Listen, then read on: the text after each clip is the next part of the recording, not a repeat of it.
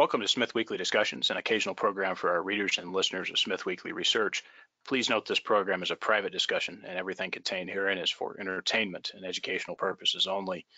With that, we hope you're in a comfortable position, along with your favorite beverage, to enjoy the discussion. We remind our audience to examine the show notes attached to each of our shows to better understand how our program functions. Before we get into our discussion, we want to say thanks for questions coming from our audience at Smith Weekly, including David S., at Surf Ski Snow, Jed M, and finally Paul M. Blake Steele is on the show today. Blake is president and CEO of Azarga Uranium, a U.S. focused uranium explorer and project developer working to advance the Dewey Burdock project in South Dakota. The company is listed on the Toronto Stock Exchange under the symbol AZZ and also on the US OTC markets under the symbol AZZUF. Blake, welcome to the show. Hey, thanks for having me, Andrew. Appreciate it. Well, thanks for coming on. Well, let's let's start off uh, having you tell us a little bit about your background, Blake, and then why you uh, entered into this uranium sector. Yeah, no, no, sounds good. I, I actually started my career way back as a bean counter uh, at Deloitte in uh, in Vancouver. And, uh, you know, Vancouver is really the hotbed of mining in, in Canada there. So, uh, my, my affinity towards mining started at, at a young age. Um, you know, and, and I realized, uh, you know, being a bean counter and working in auditing wasn't for me. Uh, from there, I moved into corporate finance, valuation, and then, you know, then had the opportunity ultimately to join South Gobi Resources, which was a Ivanhoe Mines Group company at the time. And and for me, you know, you know, growing up and, and living on the west coast of Vancouver, you know, that was that was an, awesome opportunity at the time for me to build my career. Uh, and you know, while we were at South Gobi, we raised nearly a billion dollars in capital to finance the development of our flagship mine and ramp up operations there. And you know, after after South Gobi, um, you know, some some colleagues of mine from the Ivanhoe Mines days and South Gobi days, we uh, we saw an opportunity and, and effectively got the band back together again and uh, Azarga was born. And, and, you know, we saw uranium as a compelling play and we knew it was going to be a, a long-term play. It wasn't something that was going to happen overnight, but the, the longer-term fundamentals of the market stacked up and uh, we saw it as an exciting opportunity. Well, Blake, we asked this of most of our uranium related guests. What are your thoughts on the status of this uranium market? Yeah, no, look, I, I think it's you know, there's a number of people that have been quoted lately as being cautiously optimistic. Um, you know, but I'm going to have to say, from my perspective, I am actually very optimistic at this point on the turnaround in the uranium market, regardless of the U.S. Working Fuel Group recommendations, which which could be another positive catalyst for the U.S. nuclear industry. But I think I think we need to look past that. The uranium market fundamentals are stronger than almost any other commodity, if not all, at this point in time. I mean, you know, 75% of uranium production is not making money. Eventually, prices are going to have to move north here. And, and I think if we look at the nuclear fuel report, um, which, which looks at the entire nuclear fuel cycle, and that was just released by the World Nuclear Association a couple weeks ago, and, and that comes out every two years.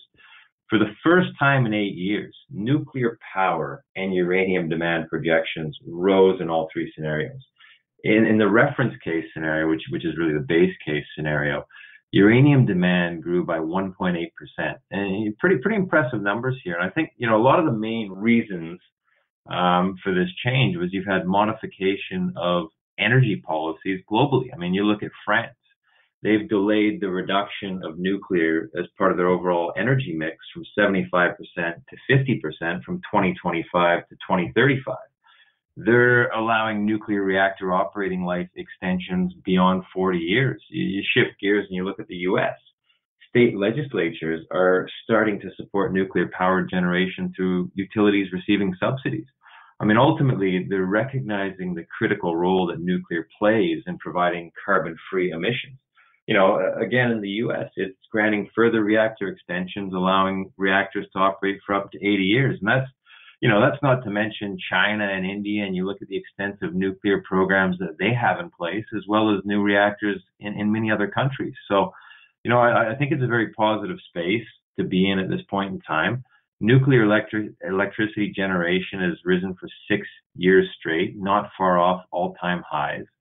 And, and look, globally, demand for electricity continues to rise and, and must be met by clean options. I mean, nuclear accounts for 10% of the electricity globally. Um, and, and, you know, looking looking at the market specifically, 2018 was the first time in a number of years the market had moved into a deficit position. And, and the uranium market is forecast to be in that deficit position for the foreseeable future. So not only do we need idled mines to come back online, but additional new supply is required to fill the supply demand gap. And and really there's a, there's a misconception out there about mine restarts. You know, a lot a lot of people will uh, compare restarting a mine to flipping a switch. You know, and I think one of your previous guests used a, used an example of a Coca-Cola bottling factory and, and you know hitting the switch on that. And you know, at the end of the day, staff have to be retrained. They need to be hired. You know, significant capital must be invested. And in some cases, you know, it's easier and more efficient to bring on new mines such as Dewey Burdock that have low capex hurdles and low operating costs than than restarting existing production. So, you know, you, you look at the fact that you know mine supply has been significantly reduced on the back of production cuts. You know, we're talking in excess of 40 million pounds of idle capacity here. Secondary secondary supply is expected to gradually decrease. You know, increased U3O8 demand will reduce underfeeding and tails enrichment. You know, less capacity for for enrichers less capacity ultimately means less secondary supply, as you know, as do tighter optimal tails requirements, which we have seen in recent contracts. So, I, you know, in short, uranium prices need to incentivize restarts and new production and exploration to meet increased uranium demand projections. There is, there's been a lack of investment in the sector for over three to four years. Utilities have been relying on the drawing down of inventories and other means of secondary supply to make up the uranium supply demand gap, but but it's a dangerous game at this point. Um, you know, you'll you'll you'll listen to the uranium bears throw around numbers of above ground inventory figures, you know, 1.4 billion, 1.8 billion, but the reality is much of this inventory is not mobile. You, you need to back out depleted tails, holdings by financial entities, holdings by governments for strategic purposes and, and, in that figure, you also need to remove China, who is aggressively ramping up nuclear power generation. And, and if you look at the U.S. utilities specifically, they hold just over two years worth of inventories, which is actually at the low end of historical norms. And, and fuel cycles are long. I mean, we're talking 18 to 24 months to go from mining a pound of uranium all the way through the fuel fabrication cycle. So, you know, markets are going to react early. Utilities need to start contracting, and, and, and frankly, they have. You know, security supply is the most important consideration for utility, as the input cost of uranium is negligible relative to the overall cost of operating a reactor. You know, we've seen Cameco um, recently contracting, and, and, and you know, though the exact pricing figures have not been disclosed, we can also almost be certain it was higher than the quoted long-term price of $32, which to me really, and, and we can come back to this later maybe, but the, the $32 long-term price really means nothing as no meaningful contracts are being signed at these levels. So I think, you know, if you look at the market as a whole, you've got the continued supply curtailments by Cameco and Kazatomprom. Kazatomprom recently announced that they would be extending their supply curtailments through 2021. You've got a decline in inventories. You've got significant producer purchasing. You know, Cameco is expected to purchase 10 to 12 million pounds of uranium before the end of the year to fulfill uh, commitment obligations. And, and again, we've seen evidence that the utilities are, are starting to contract again through Cameco's increased contract books.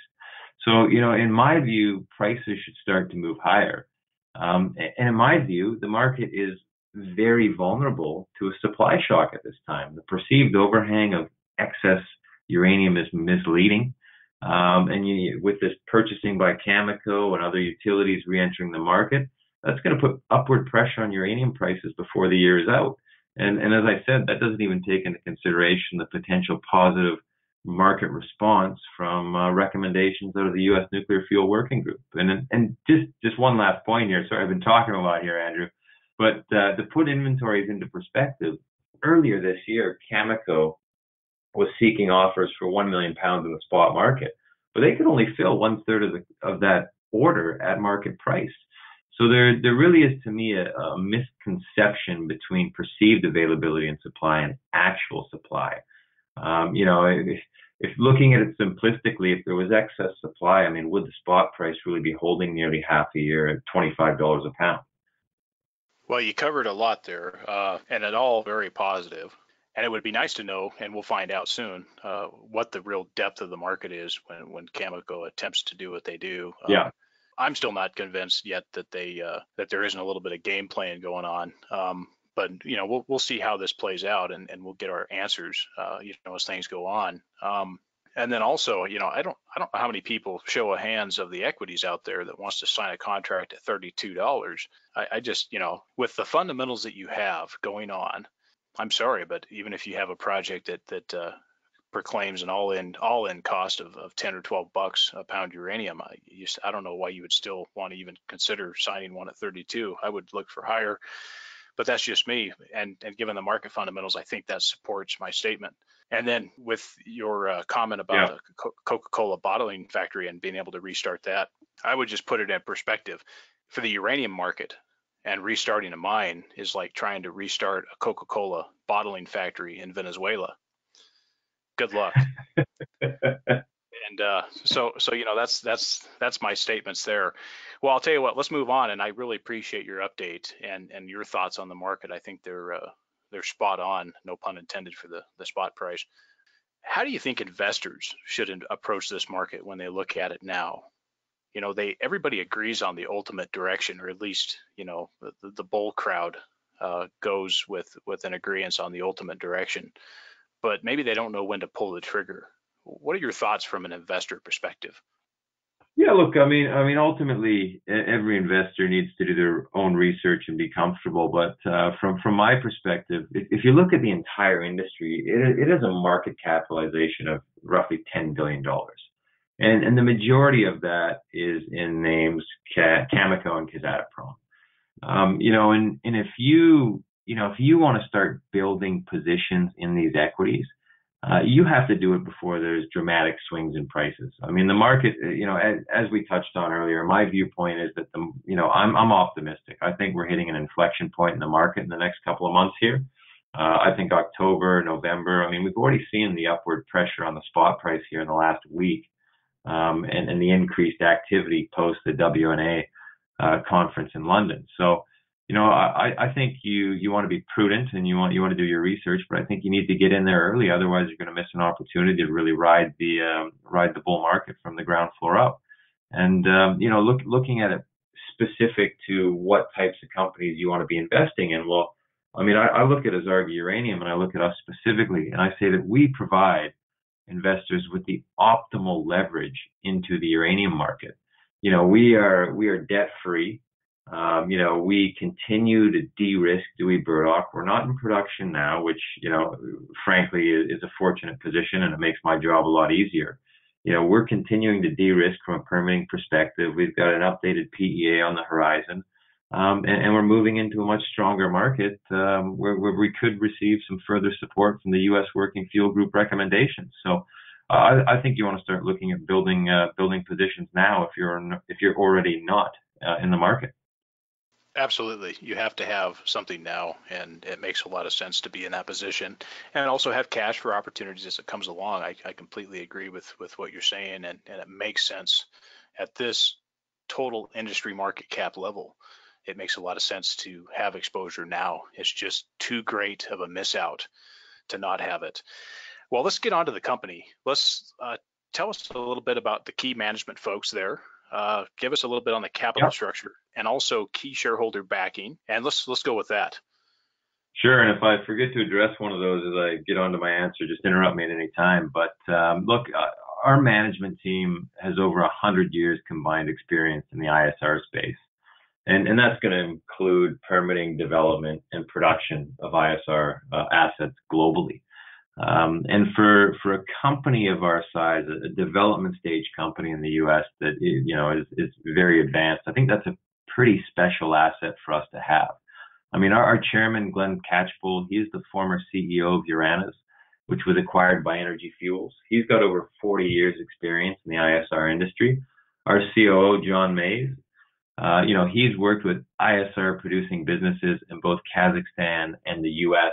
for 20 plus years. So, you know, from an operational standpoint, ISR permitting, you know, we we're, we're I think we've got a management team that is, uh, you know, one of the best in the industry. You know, looking looking at our capital markets experience and um, it, know, our depth of knowledge across the uranium sector, global capital markets. Again, I, I think it's it's difficult to compete, and I think I think uh, the team is, uh, you know, one of the assets of our business. So, you know, you're going beyond that. And, and sorry, Andrew, I've already forgotten what your second question is. So if you don't mind refreshing my memory, that would be great. Sure. Tell us about the key uh, shareholders and then also the capital structure as far as maybe shares out and, and what the situation is yeah. there. Yeah, so our, our market cap right now is around 35 million. We've got 185 um, million shares outstanding. We're debt free. Um, you know, and, and that debt-free position really helps us provide that optimal leverage uh, into the equity appreciation as this market turns. You know, we don't have any contracts signed. We're fully exposed. And, and I think that's a position you want to be in. And in terms of core shareholdings, um, you know, we've got a lot of strong institutional ownership.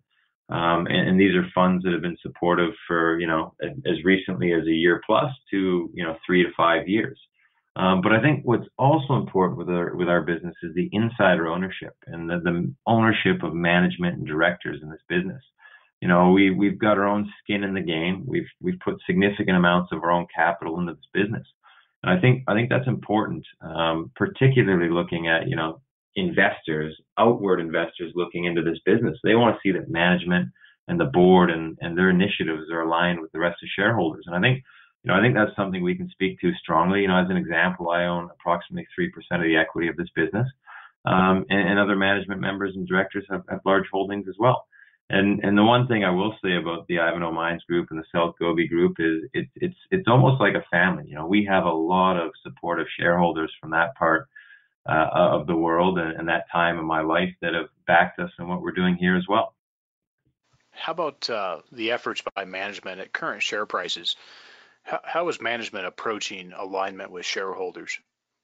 Well, I, I think from that perspective, you know, we've we've done everything we can to minimize our costs in the organization and avoid dilution while continuing to progress the project. And I mean, if you look back at our last three capital raises, I mean, they've ranged from, you know, 23 cents to 26 cents. So um, and I think I want to say that's going back to 2016, possibly a little bit earlier. So, I, from, from our perspective, you know, focusing on minimizing that cash burn and putting the money into the ground and advancing the Dewey Burdock project. And, and you know, we, we can talk about some of those milestones we've achieved with our project specifically.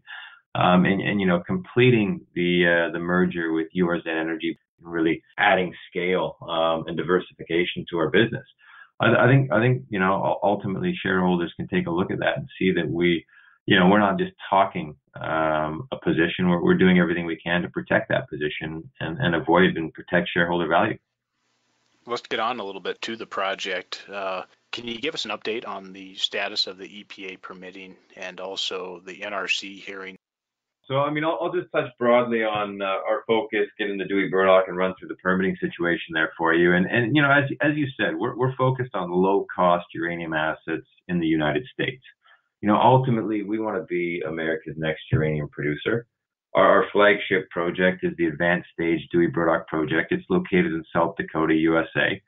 Um, and, and, the Dewey Burdock project is one of the leading undeveloped in situ recovery projects in the U.S., if not the world. And, and why I say in situ recovery um, is, and I want to point this out to your listeners, is in situ recovery accounts for roughly 50% of uranium production in the world.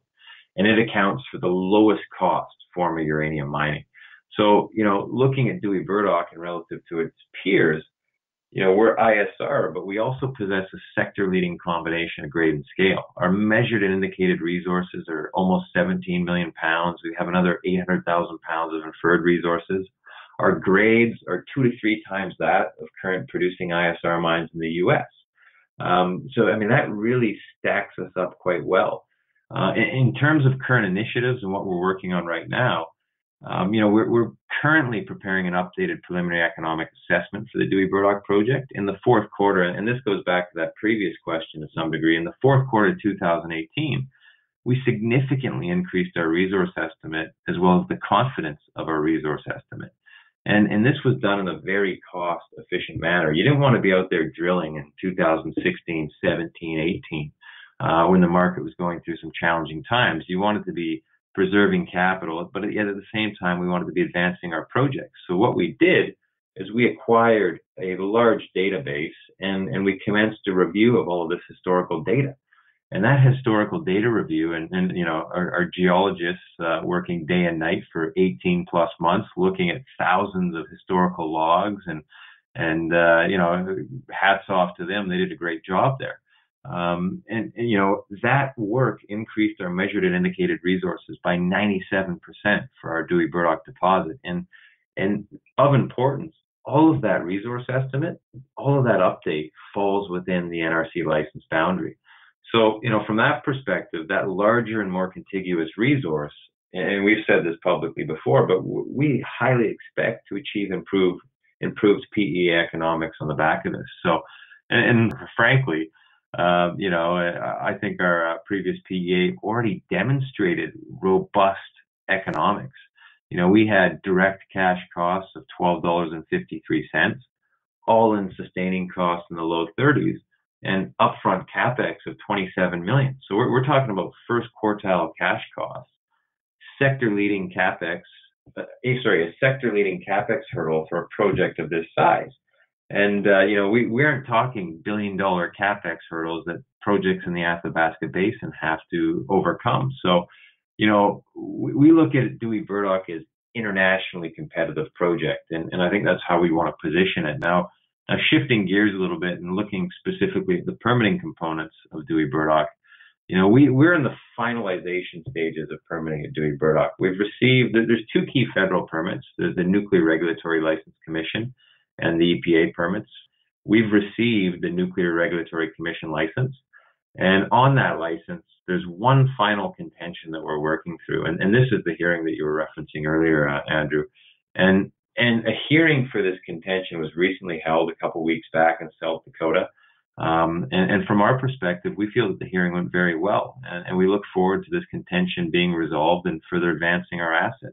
The decision date uh, is set for December 6th uh, at this point in time. And, and, look, that should be a fixed date. There shouldn't be any movement from that date. But um, you know that that gives us the opportunity to resolve the final contention on the NRC license and be free and clear from that perspective. We uh, we actually just received a couple weeks back our revised draft EPA permits for the Dewey Burdock project, and that that was another significant milestone for our business. The the prior um, the prior draft set of permits that we received, you know, not that there was any anything in them that was detrimental to the project, but there was certain some items in, items in there that were would have created operational inefficiencies. So you know we commented on that, and and the uh, the EPA addressed the majority of our comments. So we're we're very happy with the revised EPA permits that we've obtained, uh, and now we can focus on receiving those final EPA permits in the near term, and that's. Those are really the two key federal permits um, that, um, and again, we're almost there on that front. And looking at the state level, um, those permits have already been recommended for approval. Uh, and the final issuance, final issuance and the final hearing that needs to take place at the state level has ultimately been put on hold until we finalize the federal permitting process. Yeah, and typically, if if, if the EPA and the NRC final uh, punch list items come out positive and everything's good there, then I, I, suspect the state will fall in line with what they recommend there. So on the EPA permitting now, on the revision that they've sent back, do you see that the company will will be accepting those revisions and and we can uh, expect a finalized EPA permit? Oh, look, I, I, as I said, I think the majority of our comments um, have been addressed, and uh, you know, it's it's a very comprehensive document. I'm sure we'll have a couple of other comments on this draft, but nothing nothing in my mind significant enough to revision to sorry to result in another revised draft set of permits. I, I think the next stage in this evolution is moving moving to the final permits, and and I, I think that's at this point um, going to be sooner rather than later. Um, you know, I, I don't think we're going to be looking at another year before we have the final permits in our hand. I think we can look at the front half next year um, as a timing for those final permits. And Blake, what if, and I know this is probably unlikely, but but certainly possible. What if the final permitting is not granted in the current form? What are the backup plans to, uh, to go after this project? Oh, I mean, at, at this point, uh, yeah, I, I, would say that is that is a, a very minimal uh, scenario. I look, I, I, don't actually even foresee that happening, um, but I, I, don't see a backtracking occurring at this point. I mean, technically speaking, the NRC has already blessed this project. Um, you know, there's been years, ample years of studies. I think this uh, this permitting process has been ongoing for 10 years now. Um, you know, uh, large amounts of due diligence have been conducted on this project. The geological components are thoroughly understood.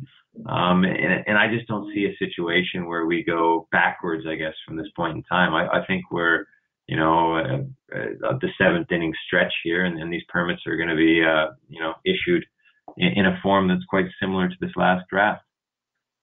Very well. Well, Blake, give us your anticipated timeline on Dewey Burdock, assuming everything gets cleared on the permitting side.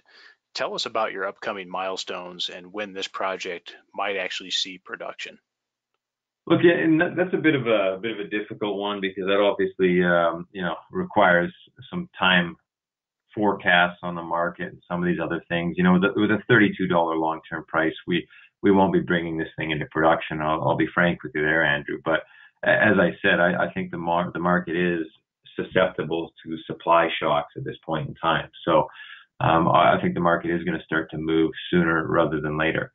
So, you know, from from that perspective, I mean, looking at it broadly speaking, another advantage um, to ISR projects relative to um, conventional projects is, is, not only do they operate at typically two thirds the cost of conventional mines, but that capex hurdle is 15% of conventional mines. And projects, you know, projects can ramp up and be built in a matter of months as opposed to five or 10 years.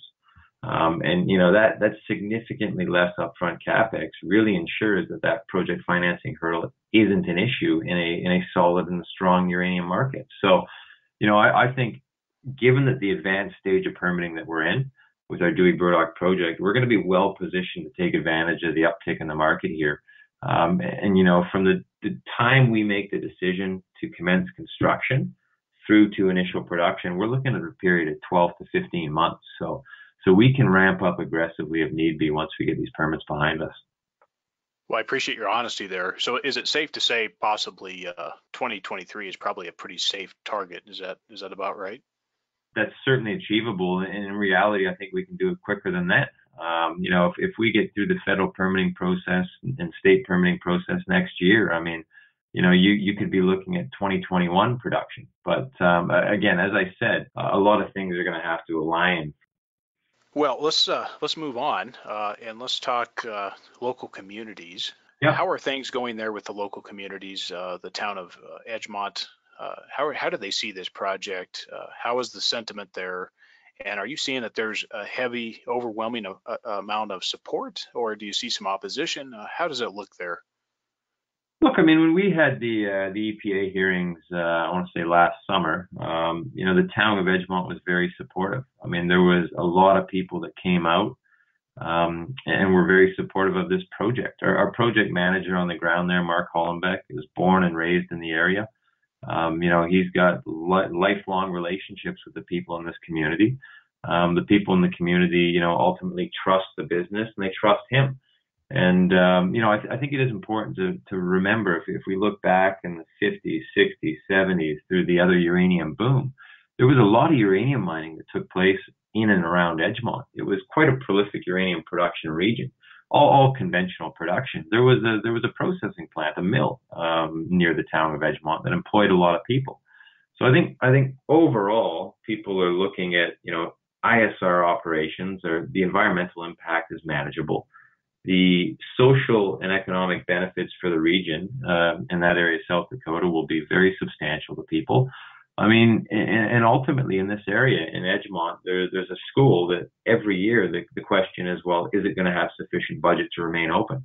And, and, and I think they see this type of pr- productive development um, you know, providing vast benefits to their community. So, um, you know, I, I, would generally say that the landowners, the community, everybody is very supportive of the project in the immediate area. Um, you know, we, we do have some opposition, and uh, and that opposition, I would say, is broadly, you know, for much further away from the project than than the supporters that that it would directly impact. So, um, I hope that answers your question. Right. Well, no, it's interesting how you have the opposition is conveniently some distance where they're unaffected from from the operations, and that just happens to be where you have the opposition, which is which is interesting in itself, um, and their position yeah. not having any any any risk. Uh, it's interesting, and I think you made some smart moves with with the project manager and also getting involved with with with the school system there and so forth. I mean, this is a pretty remote area, so what are the economics like in this region? I mean, how do people really make a living to put food on the table? Look, there's, there's a lot of cattle ranching um, in that area, um, you know, sheep, that sort of thing. Um, and you know, if you, if you you spend some time out there, it's very gentle, just sort of you know grasslands, the odd hill here and there. And, and and again, I mean that that's the beautiful thing about ISR mining is is you're talking about drilling wells where you can have cattle grazing, you know, within three feet of these wells. Um, obviously, they're fenced off, but the, the, the, there's no overburden removal. There's no drilling of mine shafts. It's not environmentally invasive. So, you know, this project will have minimal disturbances to, you know, the, the primary livelihood of these cattle ranchers at the project site. And at the same time, it's going to be generating additional economic benefits for, for not only not only the people that have the surface rights and the mineral rights, and it is it is all private. It's primarily private land ownership out there. Um, and, and, we've leased the surface and the minerals, uh, you know, for the entire project area. Um, but it's also going to have a benefit, as we talked about, to the to the infrastructure of the town of Edgemont. And it sounds like cattle coming out and grazing on nearby the project is much easier than cattle trying to graze on a solar panel project. so much, much easier. We're, we're certainly a, a less of a significant footprint. We'll put it that way. So, for those that are uh, not uh, familiar with the preliminary economic assessment, and I know the update's coming, but the, the, the one in the past, can you highlight the details defined in that PEA, and what are you doing and looking at with this updated PEA? Yeah, look, I, I, I can broadly touch on the 2015 PEA. I, I, just have to point out for your listeners that that is historic, um, and that was completed before the latest resource update. And, and again, in that latest resource update, we increased measured and indicated by 97%. So um, take it, you know, j- just be cognizant that it is more, I'm, I'm speaking the history um, more than current, but uh, uh, lawyers have told me I have to say that. So I, I, I hope you can appreciate that. So, so, so again, you know, the, the NPV of the project at that time, and, and this was at a $65 price point at that point in time was, was $150 million pre-tax.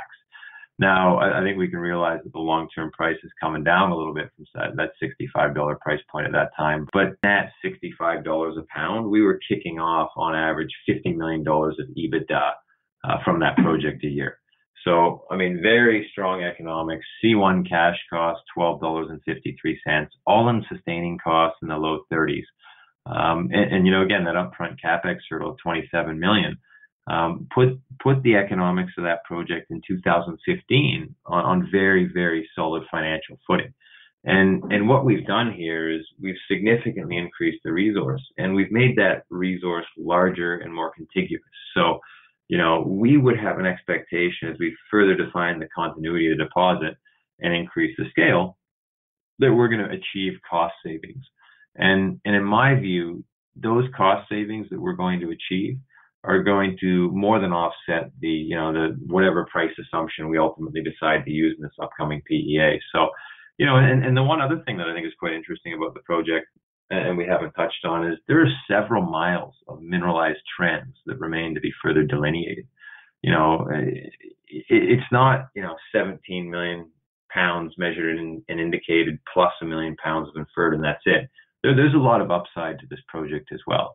Um, and, and, again, there's been historical estimates um, on, on the Dewey Burdock project itself that talk about uranium trends and mineralization uh, in the mid 20s in terms of millions of pounds. So, you know, not only is this PEA going to build on what we've already achieved in terms of expanding that resource, and again, we expect it to provide improved economics, but there's still potential for further growth um, at Dewey Burdock. And not, not to mention, I mean, we've also got Dewey Terrace, which is directly adjacent to Dewey Burdock on the Wyoming side of the border. And, and when our geological team was doing that historical data review on Dewey Burdock, they identified significant uranium mineralization at Dewey Terrace. And, and when I say directly adjacent, I mean it's just the continuity of the land holding straight directly across the Wyoming border. So, you know, from our perspective, Dewey Terrace has the potential to become a satellite project and supplement the existing resources at Dewey Burdock. Um, you know, so at Dewey Terrace, again, we're continuing the evaluation of historical data here, ultimately with the goal of identifying further uranium mineralization and quantifying this. For the listeners, by all means, uh, help yourself uh, to, to SEDAR and you can look up this, this uh, historic uh, PEA and take a look at that. Now, can you can you just expand a little bit uh, back on the historic PEA? What was yeah. the what was the pre-production capex and then also sustaining capex? Yeah, so the, the pre-production, the upfront capex was uh, 27 million. The all-in sustaining capex was $14 a pound. So, you know, when I look at our all-in costs and say those are in the low 30s, you've got the, the 1253 um, in direct operating costs. You had six dollars in change in production and royalties, brings that to eighteen dollars, uh, eighteen dollars in change. Then you have the uh, sustaining capex of fourteen dollars a pound to get to the low thirties um, for your all-in sustaining costs. I mean, I, I, the IRR on that project as well was, you know, on that sorry on that PEA was 67 percent. So uh, pretty pretty phenomenal economics. Well, it'll be interesting to see what you guys use as your your baseline uranium price for this for this updated PEA, and then from there, are you guys going straight to a definitive study, or what's what's kind of the next uh, step? No, look, I mean, I think if you look at projects in the U.S., you look at you know Lost Creek, you look at Nichols Ranch, they they've been financed and uh, put into production on the back of PEA. So we've got you know over 5,000 drill holes in this project already. We've done pump test studies. Um, we've we've got a very very thorough understanding of the geological formation that exists uh, at this project, and and the people that prepared our previous PEA TREC, and they've also been engaged to prepare the revised PEA, but you'll see it come out likely as Woodard and Curran, because Woodard and Curran has purchased TREC at, at least in the U.S.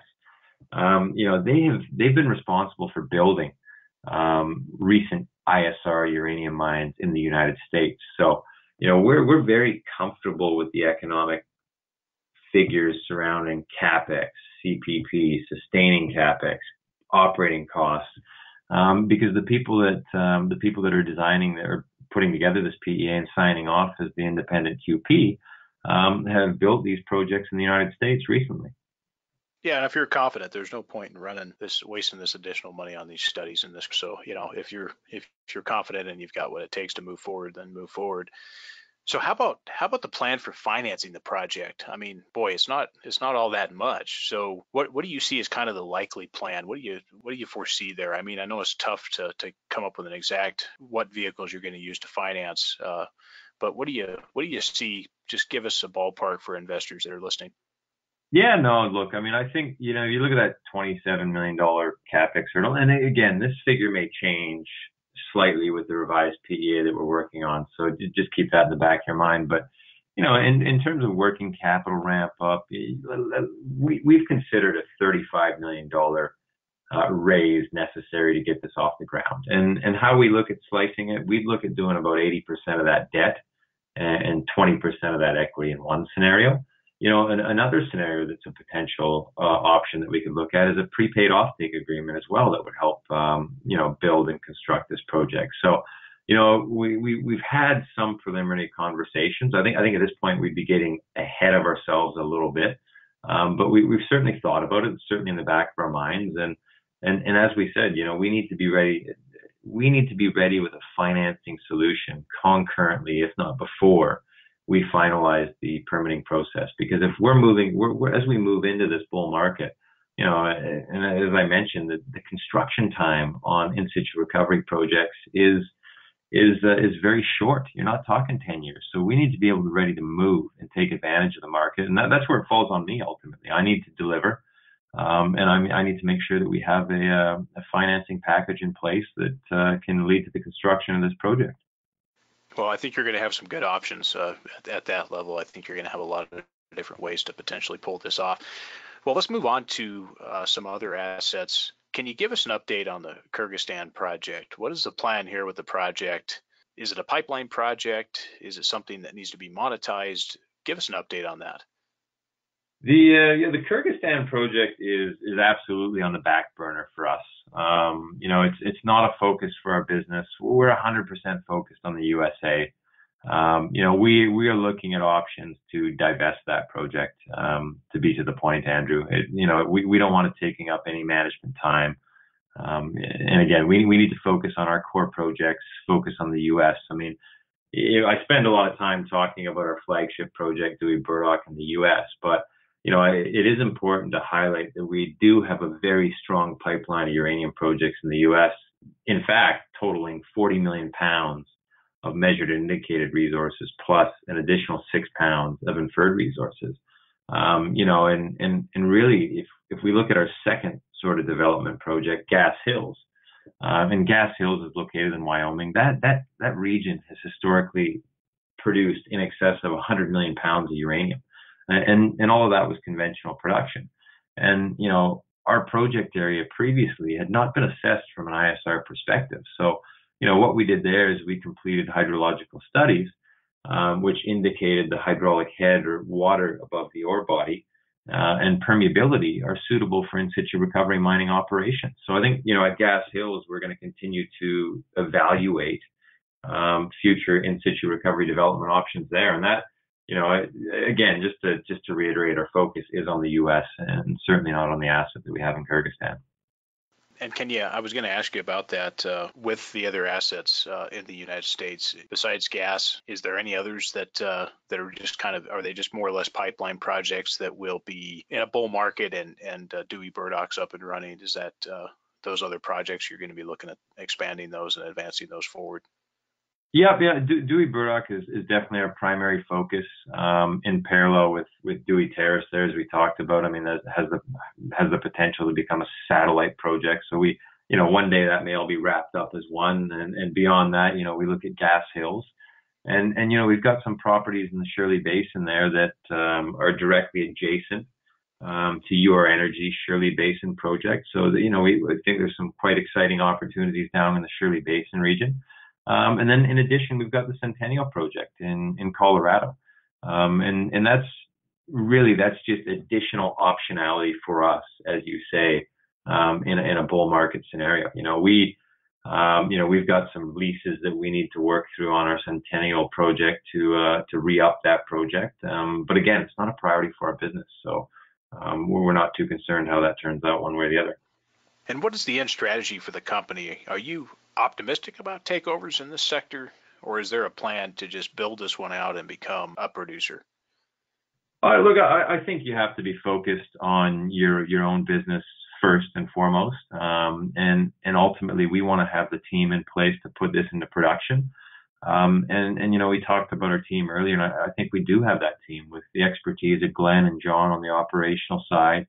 You know we've got uh, Mark in, in Edgemont there with uh, with the history there that we touched on. And we've, we've got a very strong team that has the ability to put this into production. But at the same time, I mean, I, I think there needs to be more consolidation in the U.S. uranium industry.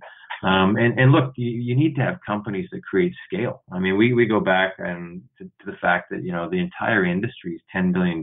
Well, it's difficult for institutional investors or even you know high net worth retail investors to deploy capital into a lot of these stocks without moving the needle. So yeah, I think there's opportunities for synergies in the U.S. And, and I think these opportunities for synergy, synergy and synergistic acquisitions M&A um, are, are going to create, you know, stronger businesses that are, you know, able to compete globally um, a lot more efficiently. I, I think there's too much uh, segmentation in the industry right now. So so, you know, in short, look, if, if the right opportunity comes along for us to merge with another company um, or be taken out by um, you know, by a company at valuations that I think um, our shareholders are going to be supportive of, then uh, we'll certainly explore that as well. So, Blake, why now should potential investors be considering Azarga Uranium? What would you say to potential investors that are listening? Well, I think you know I think we've touched on a lot already, um, and and I think we've you know we've we've differentiated Dewey Burdock from an asset quality perspective. Um, you know, again, the best undeveloped ISR asset in the United States, in my view, uh, if not one of the top top assets in the world, globally speaking. So. Um, you know, we, we've got the updated PEA coming on Dewey Burdock. That's going to be a significant catalyst for our business. We've got the continued progression of permitting. Um, you know, as we touched on the finalization of the NRC license contention, the finalization of those EPA permits. We've got the renewed focus on ISR amenability at Gas Hills, the potential quantification of mineralization at the Dewey Burdock, or sorry, the Dewey Terrace project, which can serve as a satellite project to Dewey Burdock. So, you know, we've we've got a lot of upcoming catalysts that are business specific. And um, you know, aside from that, you've got the uh, U.S. Working Group recommendations that are due to come out on October 10th. And and again, I say I want to want to differentiate, and we position uh, our asset at Azarga Dewey Burdock as internationally competitive, but that that doesn't mean I won't take uh, you know the extra bump um, that could come along with this. And and you know you've seen the UPA talk about you know seven and a half you know request to contract for seven and a half million pounds by 2025 or 10 million pounds by 2030 from U.S. companies. I mean, I'm certainly not going to complain about that, Andrew. Absolutely. No, I, I think that there's some some good things coming there. Um, Blake, how can investors reach out to the company and, and to you for more information? Um, look, we, we have uh, on our website an info at azargauranium.com uh, contact uh, email address. I mean, I'm, I'm happy for interested parties to contact me directly. My email is blake at azargaresources.com. Um, you know, drop me a line at any point in time. I'll be I'll be responsive. Um, you know, we, we've also got our website, www.azargauranium.com. I think, you know, that, that'll provide investors a good overview of our business. But, but yeah, no, I, we, you know, it's important that we're responsive to share existing shareholders, potential shareholders, and, and you know, we want to make sure that we are being that. Well, Blake, it's been a pleasure. Uh, I really appreciate you coming on and telling us about the company, and uh, we look forward to having you back in the future. Hey, no, I, I appreciate the time, Andrew. Thank you uh, very much.